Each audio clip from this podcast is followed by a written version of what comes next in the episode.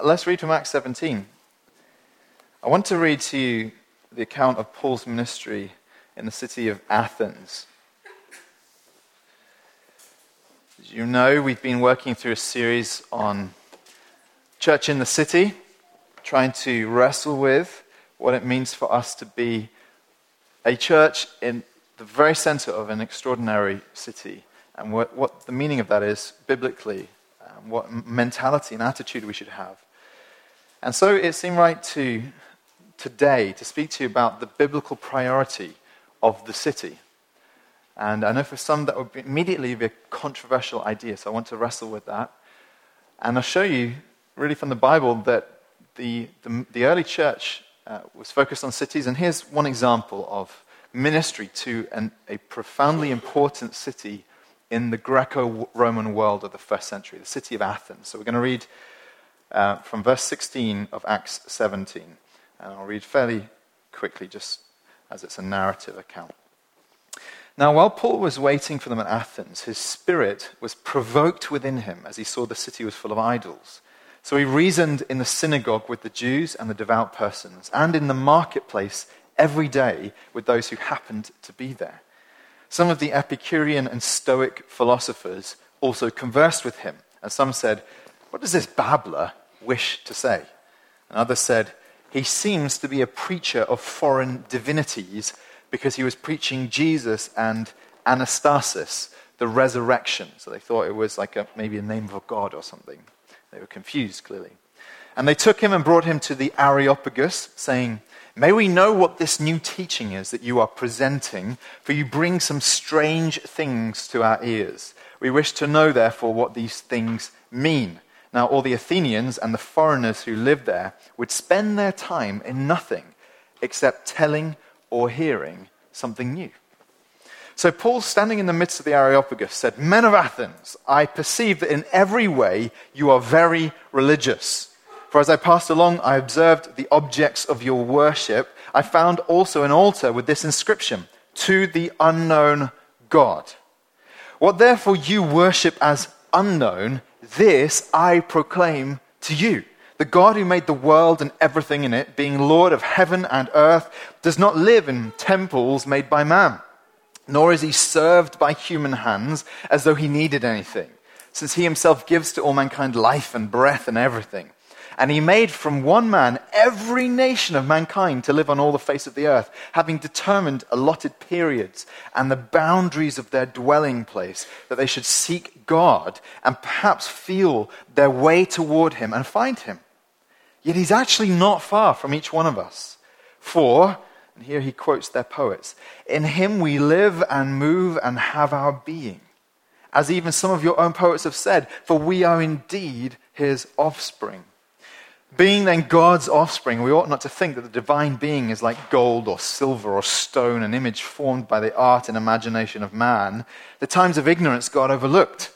But now he commands all people everywhere to repent, because he has fixed a day on which he will judge the world in righteousness by a man, and he means Jesus whom he has appointed, and of this he has given assurance to all by raising him from the dead. So, in other words, the proof that Jesus is going to judge the world was his resurrection. That was the, God's attestation and confirmation of who he was.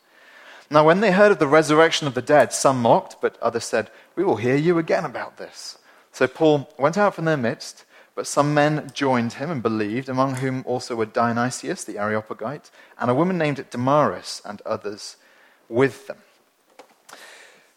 So, church in the city. I, I think just to sort of frame this, what we're going to be thinking about today, the biblical priority of the city, I think a lot of people are under the impression that Christianity is predominantly a kind of rural phenomenon. So uh, it's, it's most strong outside cities, most strong in rural areas. And you can think that because what happens? You ever go traveling across the United Kingdom travel village to villages, you know, go and spend some time in the Cotswolds or the Yorkshire Dales or wherever you want to go and get rained on.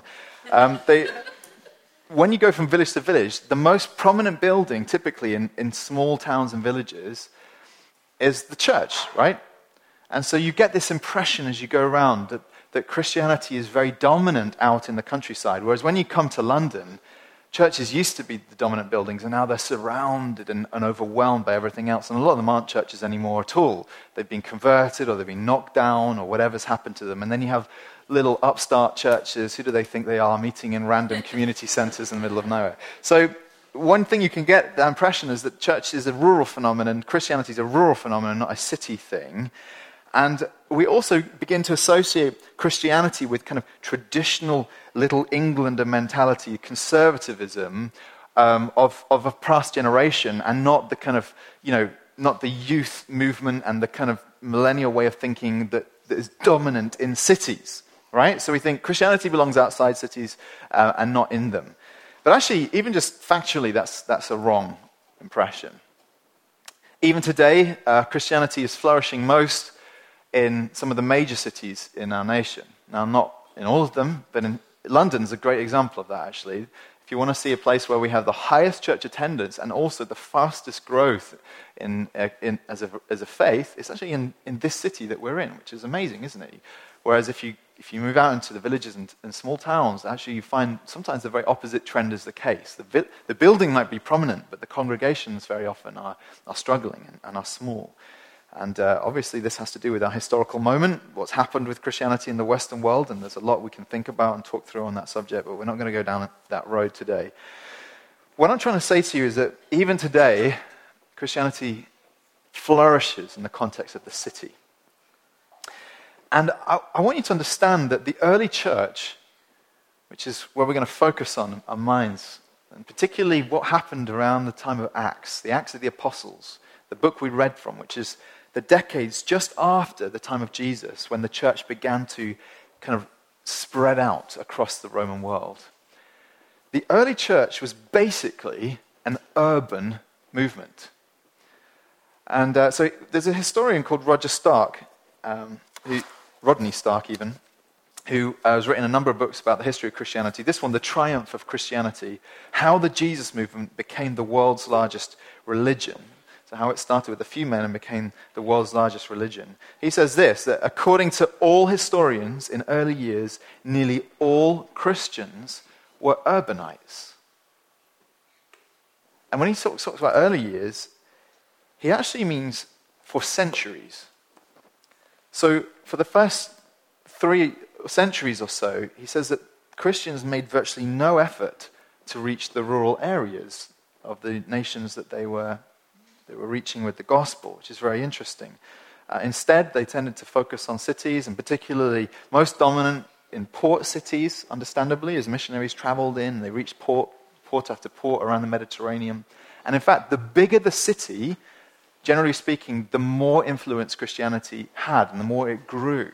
So small, the smaller the city, the less influence. It's interesting, isn't it? Because it's almost exactly opposite to what you sort of expect or anticipate when we think about the faith.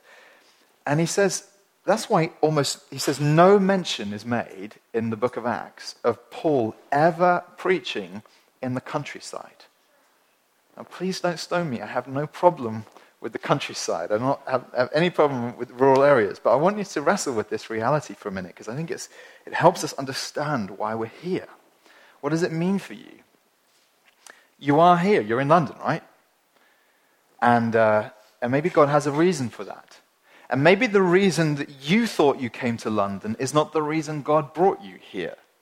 And I'm hoping, and I think that already some of you, in, as we've been unfolding this idea, not this last month, some of you have begun to wrestle with that and really rethink why you're here in the city, which is brilliant. It's exactly why we're doing this. Maybe God has a purpose here for you that you never even realized. And I want us to really think about this and meditate on this as we get into this. And so we're going to ask a couple of questions today. One is why, why did the early church become an urban movement? And then there's a kind of rider on that, a backup question is why is that so crucial for us? The implications are going to be pretty obvious, I think, but really wrestling with that one. Why did it become an urban movement? Why is the book of Acts so centered on cities? And why is that true even for the centuries that followed the birth of the, the early church. I want to give you three reasons. I want to give you three reasons. The first is this that it was all to do with mission and not wanderlust. You heard this expression, wanderlust. It's the, it's, I think it's quite a new word. It's like the craving to travel, the craving to see the world. And really, it's, it's a fairly new phenomenon, isn't it? Because once upon a time, only a very narrow population of the, of the, population, a very narrow percentage of the population had the opportunity to travel at all. But now any of us can. Travel's cheap, we can go anywhere in the world. And you could think that when you're reading your, your book of Acts and you're looking at Paul's journeys, where did he get to go? He got to go to Ephesus. I've been to Ephesus, and it's an extraordinary place, and you know, amazing, beautiful, um, the, the, ancient ruins, amazing place of this, Roman architecture. He got to go to Ephesus. He got to go to Athens. You know, some of you have been privileged to go on holiday in Athens, and you think, "Wow, it's interesting, Paul, how you went to all these lovely places during your ministry." And then he got to go to uh, Rome. I know he was in prison, but he was in Rome, right? So clearly, Paul, we're questioning your motives. What was all this about? You know, did you just enjoy being on the open seas and going from city to city, port to port? You know, and there was something attractive. There's always been something appealing and attractive about cities. It's implicit, isn't it, in what Jesus said about a city on a hill can't be hidden. Just as children's eyes are drawn to light, I think humans' hearts are drawn to go and see and visit cities and know what the dynamic is and the culture is of different cities. There's something attractional about a city, isn't there, where you see lots of people and what they produce when they're all together. So you could think, looking at Paul, that uh, maybe there was this, this drive towards just seeing the world and being sophisticated and all the rest of it. And obviously, part of the problem is that we, these days, we have, we have churches often run what we call mission weeks, which generally speaking are little more than tourist opportunities for Christians, right? So we, we jump on airplanes and we go to some part of the world where we think we're needed more. And um, we, we, um, we get our jabs and we get our passports ready and our visas ready and we go and offload off these planes and then we um, go, and, go and help people in some way, like maybe paint a building or something like that, and, and go and visit a church and sing some songs and do some stuff, and then we, we go home and celebrate our, our great mission week. And often I think that this amounts to little more than Christian tourism, doesn't it? And I'm not saying it's, it's purposeless, and I don't think this, I don't think all mission weeks are useless. But uh, what I'm trying to say is that the most we suffer for the gospel usually in these contexts is when we get diarrhea from eating food that we've never eaten before, right? So this is like the extent of Christian sort of understanding of what mission is these days often. And also, there's just the pull, isn't there? Even today, we feel it the pull to the city, such that you might think, oh, you came here with God's agenda, but really, there were all kinds of things going on in our hearts that brought us to London, weren't there? And one of the proofs of that, that people aren't necessarily here for the reason that of mission is that usually, as soon as it becomes inconvenient to be in London, people flee the city.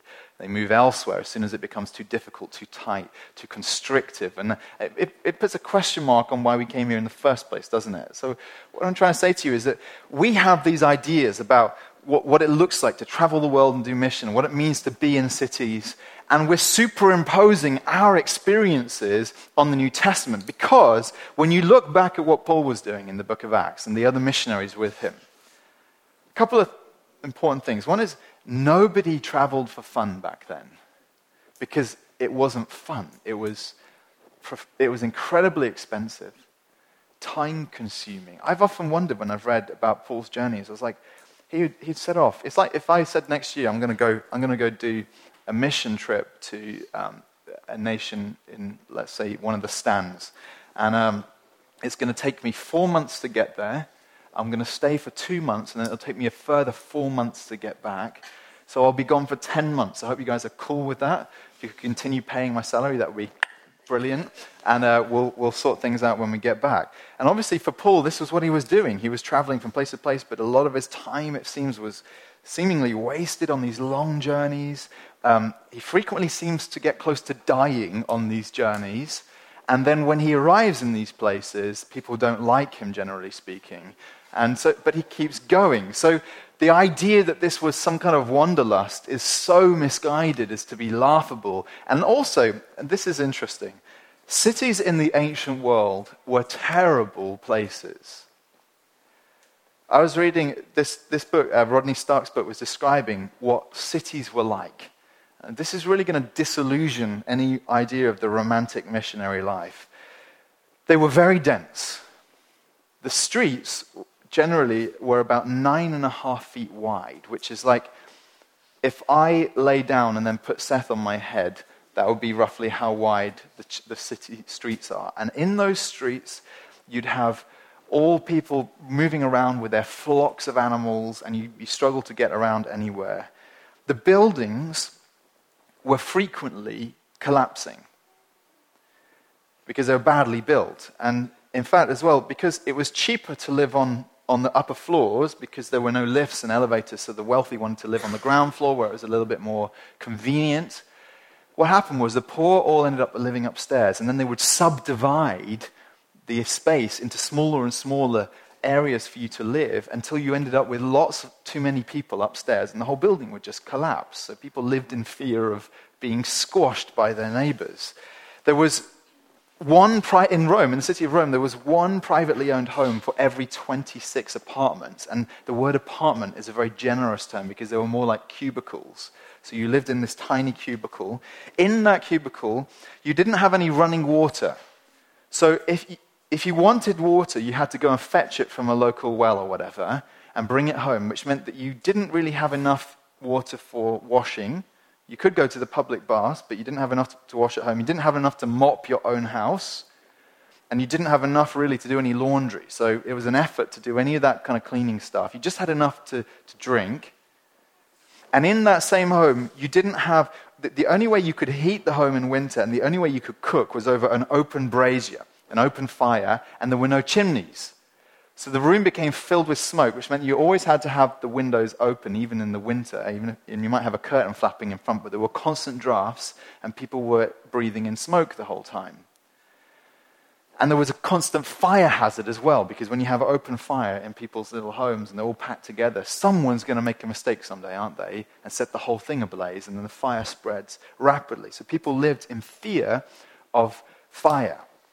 And it gets worse. There were no toilets. So if you needed the loo, you had to go down to the public latrine somewhere nearby. I've actually seen the one that's in Ephesus, which is like it's like a room where you sit on a bench and you all can have a chat to each other around the room because there's no cubicles. You just like have a, have a chat and there's like a stream that runs underneath and washes all away. But if you needed the loo in the middle of the night, what did you do? You, you had to use a chamber pot in your, in your little cubicle. And then when you needed to empty it, you're not going to go down to the local whatever you dump the stuff. You're going to tip it out the window because it's more convenient. And often, you know, they write about the danger of being showered on as you walk down the streets by people's waste and the stink of the sewage that just ran down the streets. And I'm trying to paint for you the worst picture deliberately, guys, because I want you to really just wrestle with what this meant for Paul. The city was very transient because, and, and as a result, there were no social kind of accountability, and so crime was rife. People didn't want to go out at night time. To go out at night was to very much to risk your life. And uh, it was worse than Elephant and Castle. So the, there was disease as well. Lots and lots of disease. So they've examined the fecal matter that, uh, in, in, excavations in, around Jerusalem from the first century, and they found that nearly everybody had tapeworm or whipworm, or both, which meant that you constantly lived with pain and, and you were always a little bit unwell. So, not life threatening, but just bad enough that you might be malnourished and skinny and all the rest of it. And, and, and then you think, well, what, what's appealing about that? Now, here's Paul. Of course, you get to go and see you know, the beautiful architecture in Athens, but that wears off pretty quickly when you smell Athens and when you catch some, get, contract some tapeworm and when you, you know, you're staying in the hovel. It, it wears off quickly, doesn't it? The appeal. And I stress all this because I think that you can only make sense of the urban priority the, the, the, absolute passion to get into the cities that Paul and his, his, his fellow missionaries had and felt, when you understand that they had enough motive to do it. That they felt the weight of Christ's demand upon them go into all the world and preach the gospel and make disciples of all nations. There's no other reason to leave your comfortable village in the countryside and go and see all these big cities unless you feel compelled by the Holy Spirit and by what Christ has told you. Or in Acts 1:8 when Jesus says, "You'll be my witnesses in Jerusalem and then Judea and then Samaria and to the ends of the earth." And so the logic was we are meant to go. We cannot stay still, and our job is to make this message known in radiating circles of knowledge all around the earth. And Paul himself felt the strong sense of the burden of his own personal call. Do you remember how Jesus said to Ananias on the day that, that Paul uh, kind of came, became a Christian? He said about Paul that he is my chosen instrument to carry my name before Gentiles and kings and the children of Israel. And I'll show him how much he must suffer for the sake of my name. So there was this compelling sense of purpose that drove them out, out, out, and never into a retreating, comfortable life. And along with that sense of Christ's demand was another factor here that they felt welling up from their spirit a sense of compassion for the people.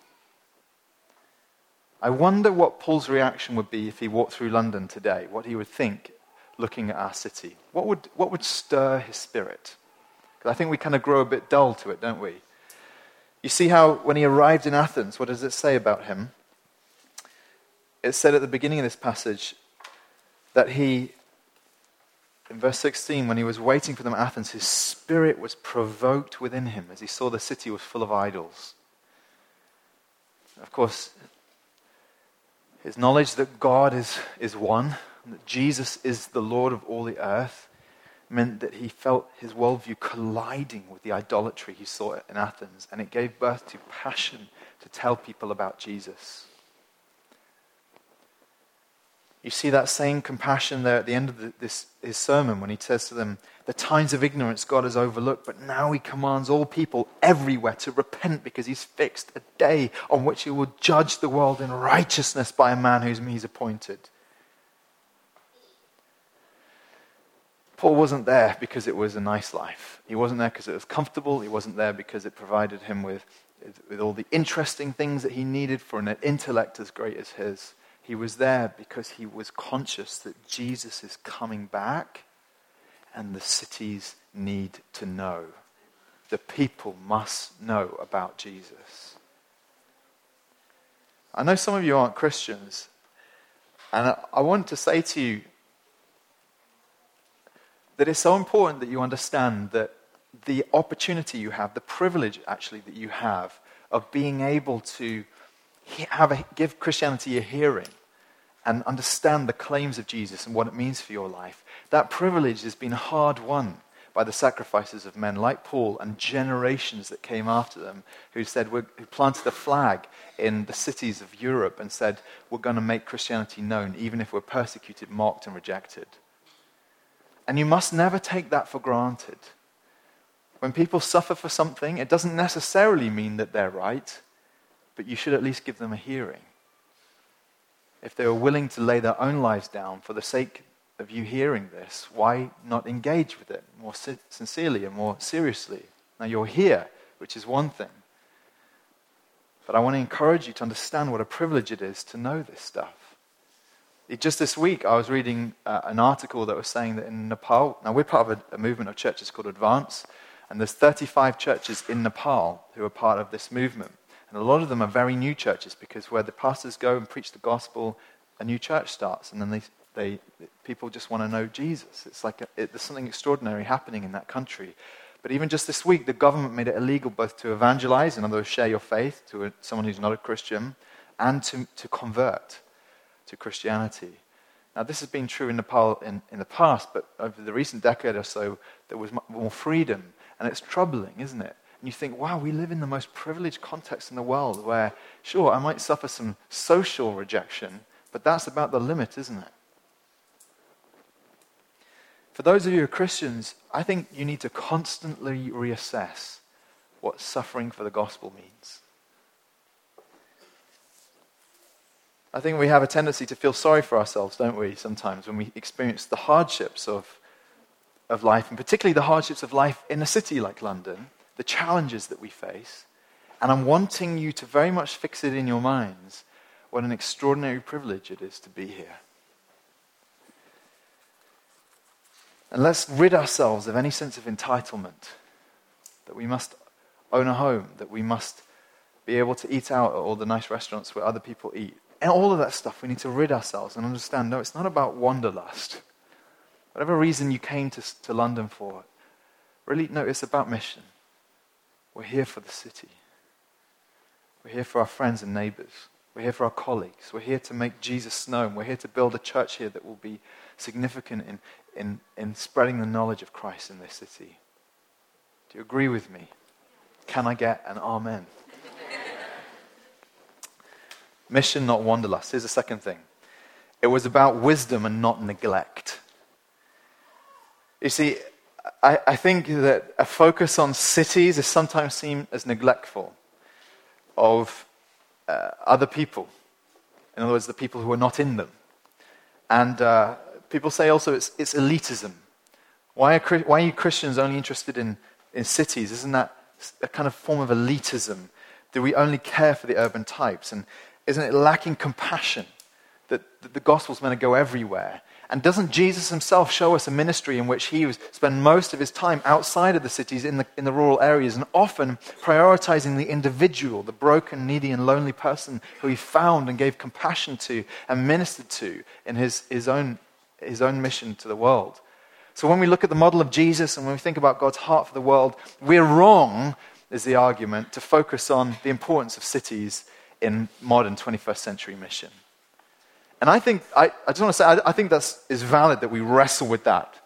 I do not in any way want to dismiss those concerns. And as I've said to you in previous weeks, I've got friends who minister in s- small, small towns. You know, a square mile of London contains many hundreds of thousands of people, and some of the, my friends live in places where, you know, they have a matter of a few thousand people, and they're planting churches and doing important things. And I don't want to belittle these concerns. I don't at all. But I want you to understand when we think about the ministry of Jesus, you have to understand that things that there was a pivotal moment that during his earthly ministry, he spent a lot of his time trying to keep his identity under wraps.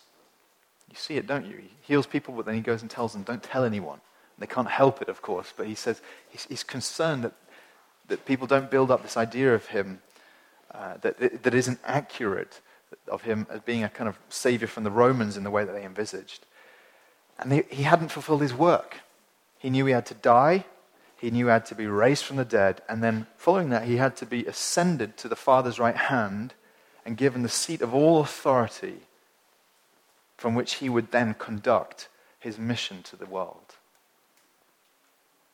And so his ministry prior to all of that doesn't always give us a pattern of what mission looks like today. Because once those pivotal moments had taken place, once things had tipped, and Jesus had then said to his disciples, Now go into all the world. Jesus said of himself, I've come to the lost sheep of Israel. In other words, this, my mission is, is, has quite a small focus right now. But once I've died for the world, then it goes out. And suddenly the focus shifted from being an inward looking movement that was fairly small in its scope to becoming a global movement with an urgency to get the message out. And everything changed at that point.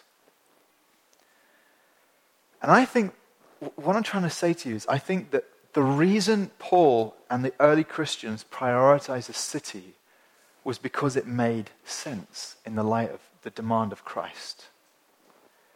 It made sense for a few reasons I want to give you, and they're all relevant to us today in London. Firstly, because of the kinds of people that you meet in cities. So, in general, city people are more open to new ideas and to change. In Athens, where we read from at the beginning, Did you notice how when Paul starts preaching and he's in the synagogue and he's in the marketplace and he's talking about Jesus, people start to pick up on it. And, and they're, they're, some of them are a bit like, what, what, are you talking about? He seems to be preaching foreign divinities. And others are like, it says they took him and brought him to the Areopagus and said, May we know that this new teaching that you are presenting. For you bring some strange things to our ears, and we wish to know what these things mean. Now, this is very typical of city people.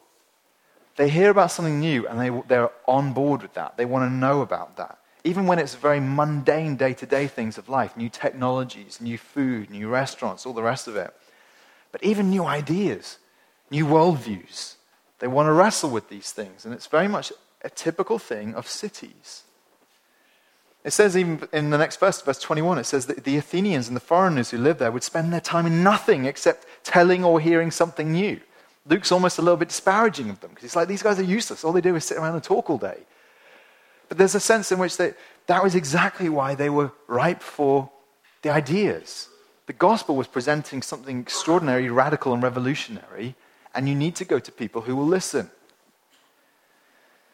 They even had a space in the city designed for discussion, the Areopagus.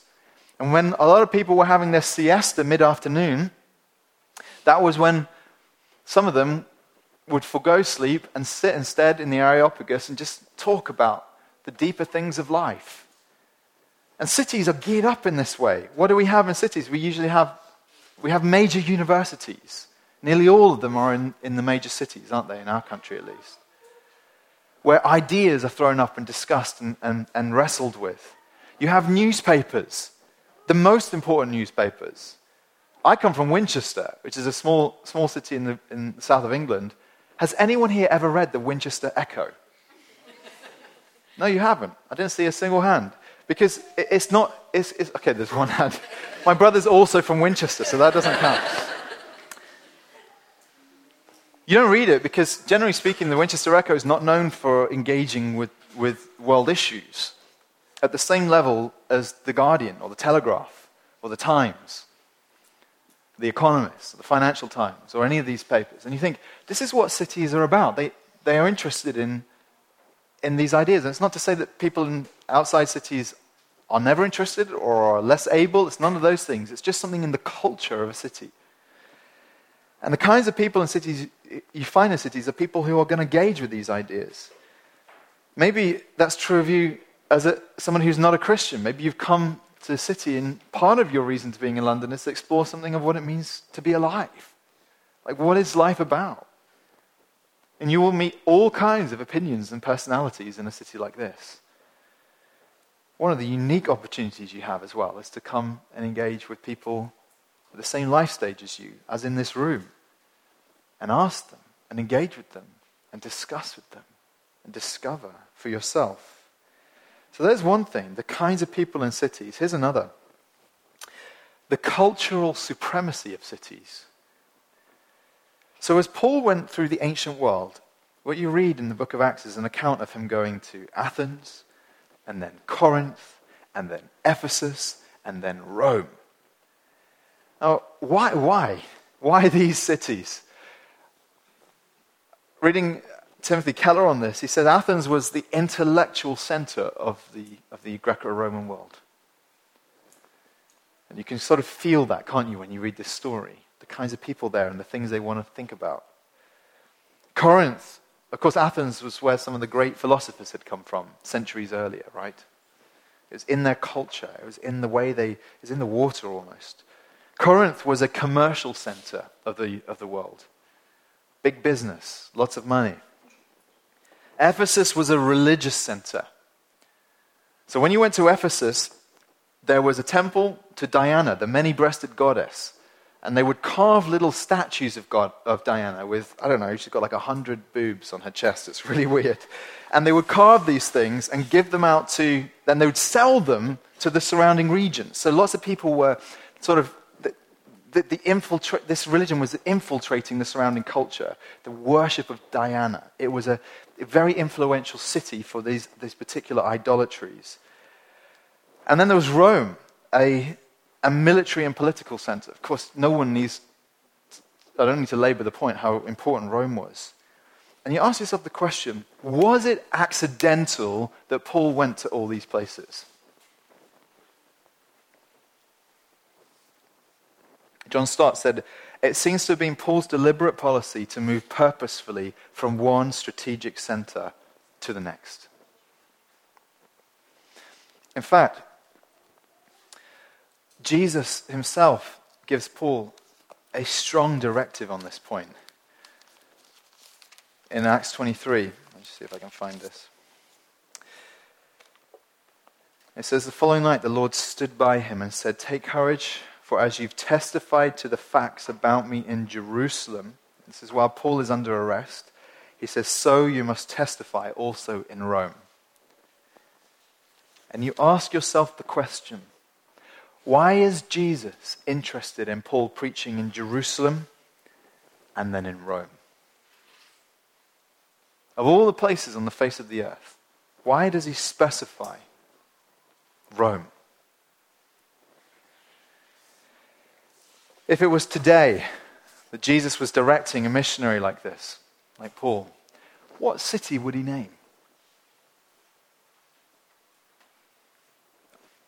Maybe London. You ask, why was Paul concerned then to preach the gospel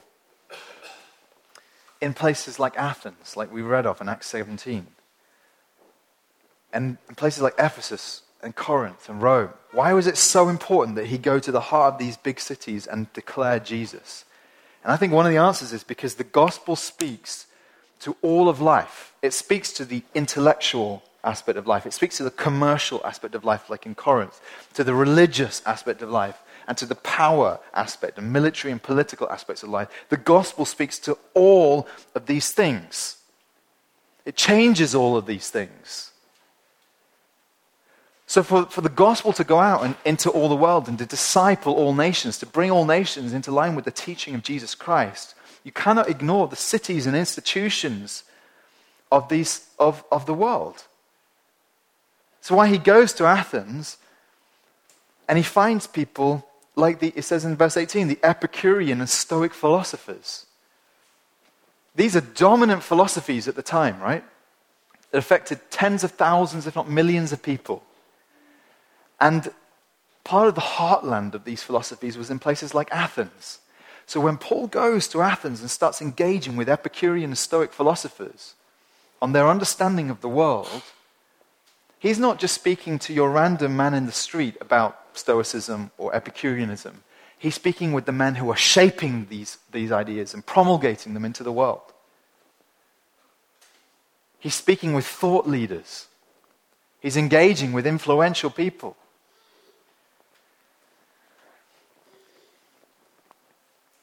And as he does so, he quotes their own poetry because some of what they believe is true, and he wants to say, yeah, it's in line with the teaching of of Christianity. And some of it he's going to push against and say, no, you've, you've misunderstood this, because he wants to spread the teaching of Jesus into every aspect of life. Does this make sense to you? The gospel speaks to all of life. So for Christians to influence business, they have to speak to the heart of, of where the money is made. For Christians to influence the arts, they have to be where the leading artists are. For Christians to speak to the intellectuals. They have to be present in the universities. I think it's very easy to extrapolate out from what Paul is doing in focusing on these major cities to our own context and own, the significance of what we are here for in London. And of course, that's not to say that all of us are going to be engaging with people on that level. Of course not. And it's not to belittle the one to one stuff like we see in Jesus' own ministry of just the broken and the needy and, and the downcast in any way. But neither must we be inverted in the way we think about these things and think the gospel is only for the underdog and not think that the gospel is meant to change the whole of society, which it is. And it gives a new angle on the importance of what you do in your day to day, doesn't it? When you think that God might cause you to be an influencer, salting that part of the city and of life that you are involved in. And therefore, I think what's happening is that Paul is going to these places which some have described as being upstream culturally. I think it's a helpful way of picturing it. Upstream, because when you affect what's going on up there, it trickles down into the rest of life. There are people who are culture consumers and people who are culture creators, and Paul went right to the culture creators because he felt that the gospel held its own in that context. This is a challenge for us, isn't it? For those of us who are Christians, because we think, well, am I equipped? Am I equipped to, to share the implications of my faith in the spheres in which I move? Or which I hope to move one day? Even if you, you have humble ambitions, there's still ways in which the gospel has to shape what you're doing. Are you equipped? Are you, like Peter said, are you ready to give an answer for those who ask you? I think there is a mandate on every Christian to be a learner and to understand your worldview, to understand the implications of what it means to believe in the one God and how it affects every aspect of life.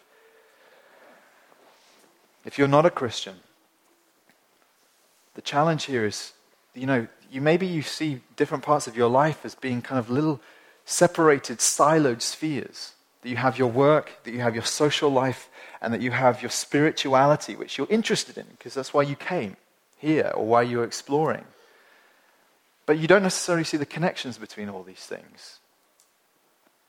What it means to become a Christian is to suddenly realize how Jesus is Lord over everything, and all of it makes sense within His, his created purpose for you.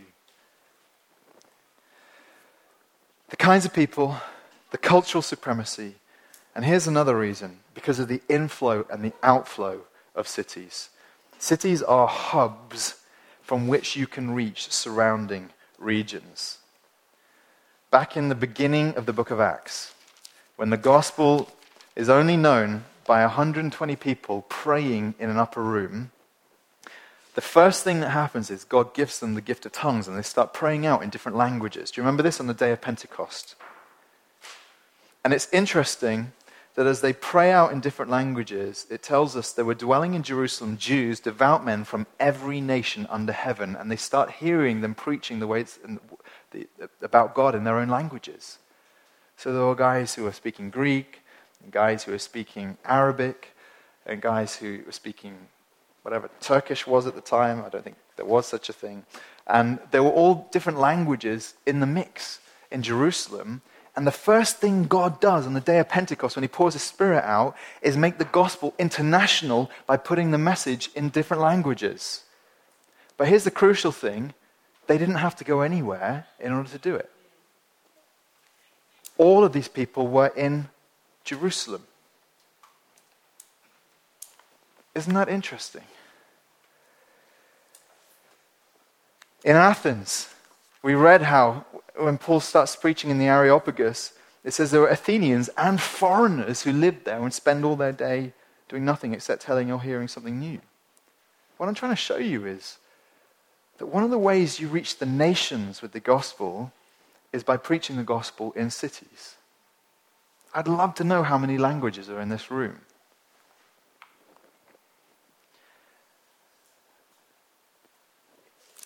In the next chapters, in Paul starts preaching in Ephesus, and there's this amazing moment in, in, in, in Acts 19 where it says he'd been speaking for months. And then it says he continued in Acts 19, verse 10. This continued for two years. He spent two years in Ephesus, which is a long time for Paul to spend anywhere. And you know, Ephesus was at such a juncture geographically where all the roads went through Ephesus. So if anyone wanted to travel around the empire, by road, they all went through Ephesus. And Ephesus was massively influential for the whole region. It says Paul spent two years there. Why? It says he continued for two years so that all the residents of Asia heard the word of the Lord, both Jews and Greeks. So Paul does nothing but sit still and preach the gospel, and the word starts to get out. Isn't that phenomenal? He doesn't have to go from town to town to town to town in what is now Turkey today. He just has to sit still and the city is a thoroughfare of ideas and of people, and the gospel starts to spread out. It starts to influence, it starts to transform the whole region. This is often Paul's way. He felt that he had exhausted his opportunities in a region, even though he'd only been to one town, because he'd met enough people from this village. Oh, you're from there, are you? Let me tell you about Jesus. Then they come to hear about Jesus, they go home and tell the family about Jesus, and then there's a church that starts in that town. It's amazing, isn't it?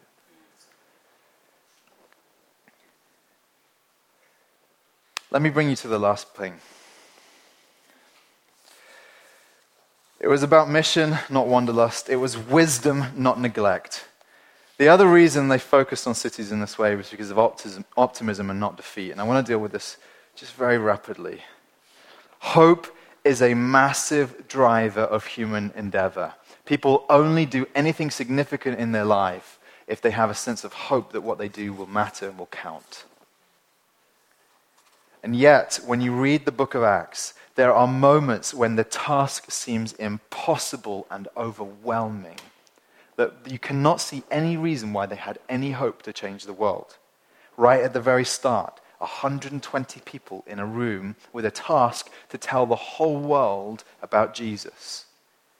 And you think, we feel a little bit overwhelmed by the city we're in, don't we, when we consider our insignificance well, let's put it in perspective here of what, Paul, or what the original apostles felt when they were in that room praying together. Even as they went from city to city and preached the gospel, sometimes the results were meager. You know, it said at the end of the chapter we read that as Paul preached in the Areopagus every day, and just, it said a few people, it says some men joined him and believed. It's not very impressive, is it? They met many dead ends on their missions. Many times when people just said, no, we want nothing to do with this. And yet, they keep hoping, even though often they saw so little. And I want you to ask the question, why? And I think the answer is, is twofold. One is because they believed in the potency of the message that they were preaching that if we keep preaching the gospel, it does and will change lives.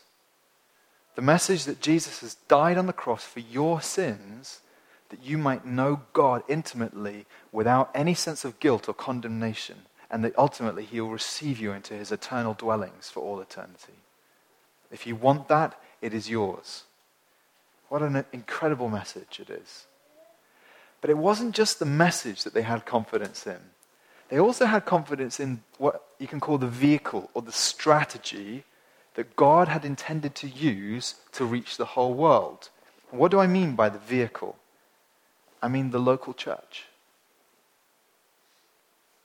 The local church. Jesus was invested in his church. He'd made promises like this one in Matthew 13. He says, The kingdom of heaven is like a grain of mustard seed that a man took and sowed in his field. It's the smallest of all seeds, but when it's grown, it's larger than all the garden plants and becomes a tree, so that the birds of the air come and make nests in its branches.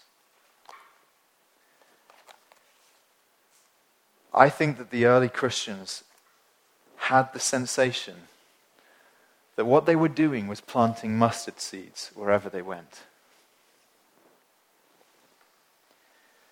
when Paul's writing to one of his churches that he started in the city of Corinth, which we mentioned earlier, he talks about what happened there. And he says, I planted mustard seed. Apollos, his friend, watered, so he came along and just helped encourage that church. But he says, But God gave the growth.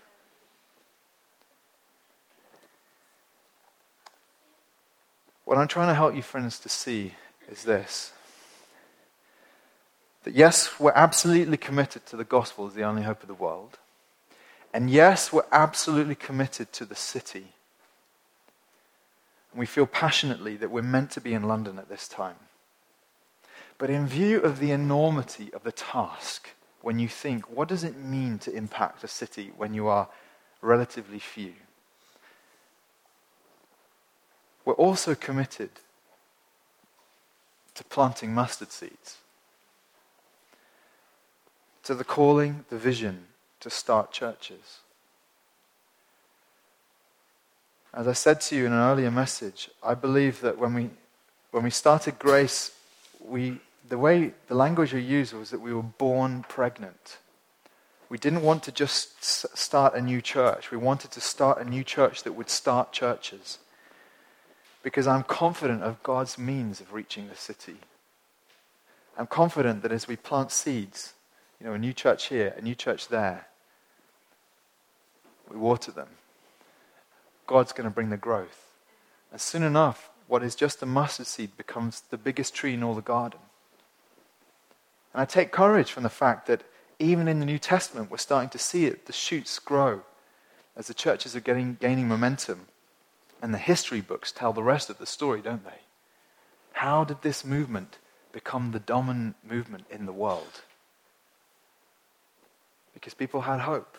They felt that what they were doing mattered and they wanted to plant these seeds, even when they saw very little. And I'm late. I'm, the whole purpose of this series, friends, has been to call you and to say to you, what we're doing matters in the kingdom of God. And I don't, we're not interested in just gathering more attenders. We want people who are invested in the church. We want people who understand that what we're doing here matters for eternity.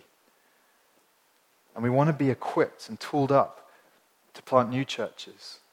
And for each one of us, that's going to look differently how we are called to invest and what it means to be on mission with Jesus here. It comes, it, it covers the full spectrum of what your life is about. Some of you, it's going to be absolutely a, a, a passion, a vision to be a church planter. And we want to get behind that and, and help you and help you grow and, and, send you out. Others of you, you say, oh, I'm going to I'm going to give diligently because as we give and sow into this, the church is going to be able to do more. And some of you are going to be diligent in prayer. Hopefully, all of us. It was so precious Friday night to see so many of you out for our prayer gathering. It was phenomenal time. I just really felt God's presence was with us, and it was a really precious time, wasn't it? I want to pray. Time has gone. But I want us to just respond in prayer. And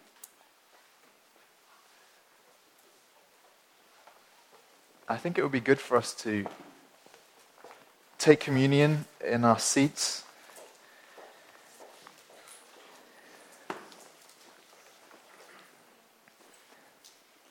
All of what we've been saying these past few weeks has been something of a, a re envisioning, hasn't it? But we want to respond to Jesus rightly and, and wrestle with the, our calling, don't we? And, and our sense of purpose. And as I hand out the bread and the wine, these great symbols of what Jesus has done for us, as we sing of his love for us, I want us to have space to just have dealings with God. Maybe to ask the question, Lord, what do you want from me? What do you want me to do? Maybe it's to reassess your heart's desires and attitudes. God's rewiring some of you as you think about your purpose here in London. You thought you came for one reason. But Jesus had a different reason altogether. And he wants you to be content and happy and full of faith for what he's going to do through you.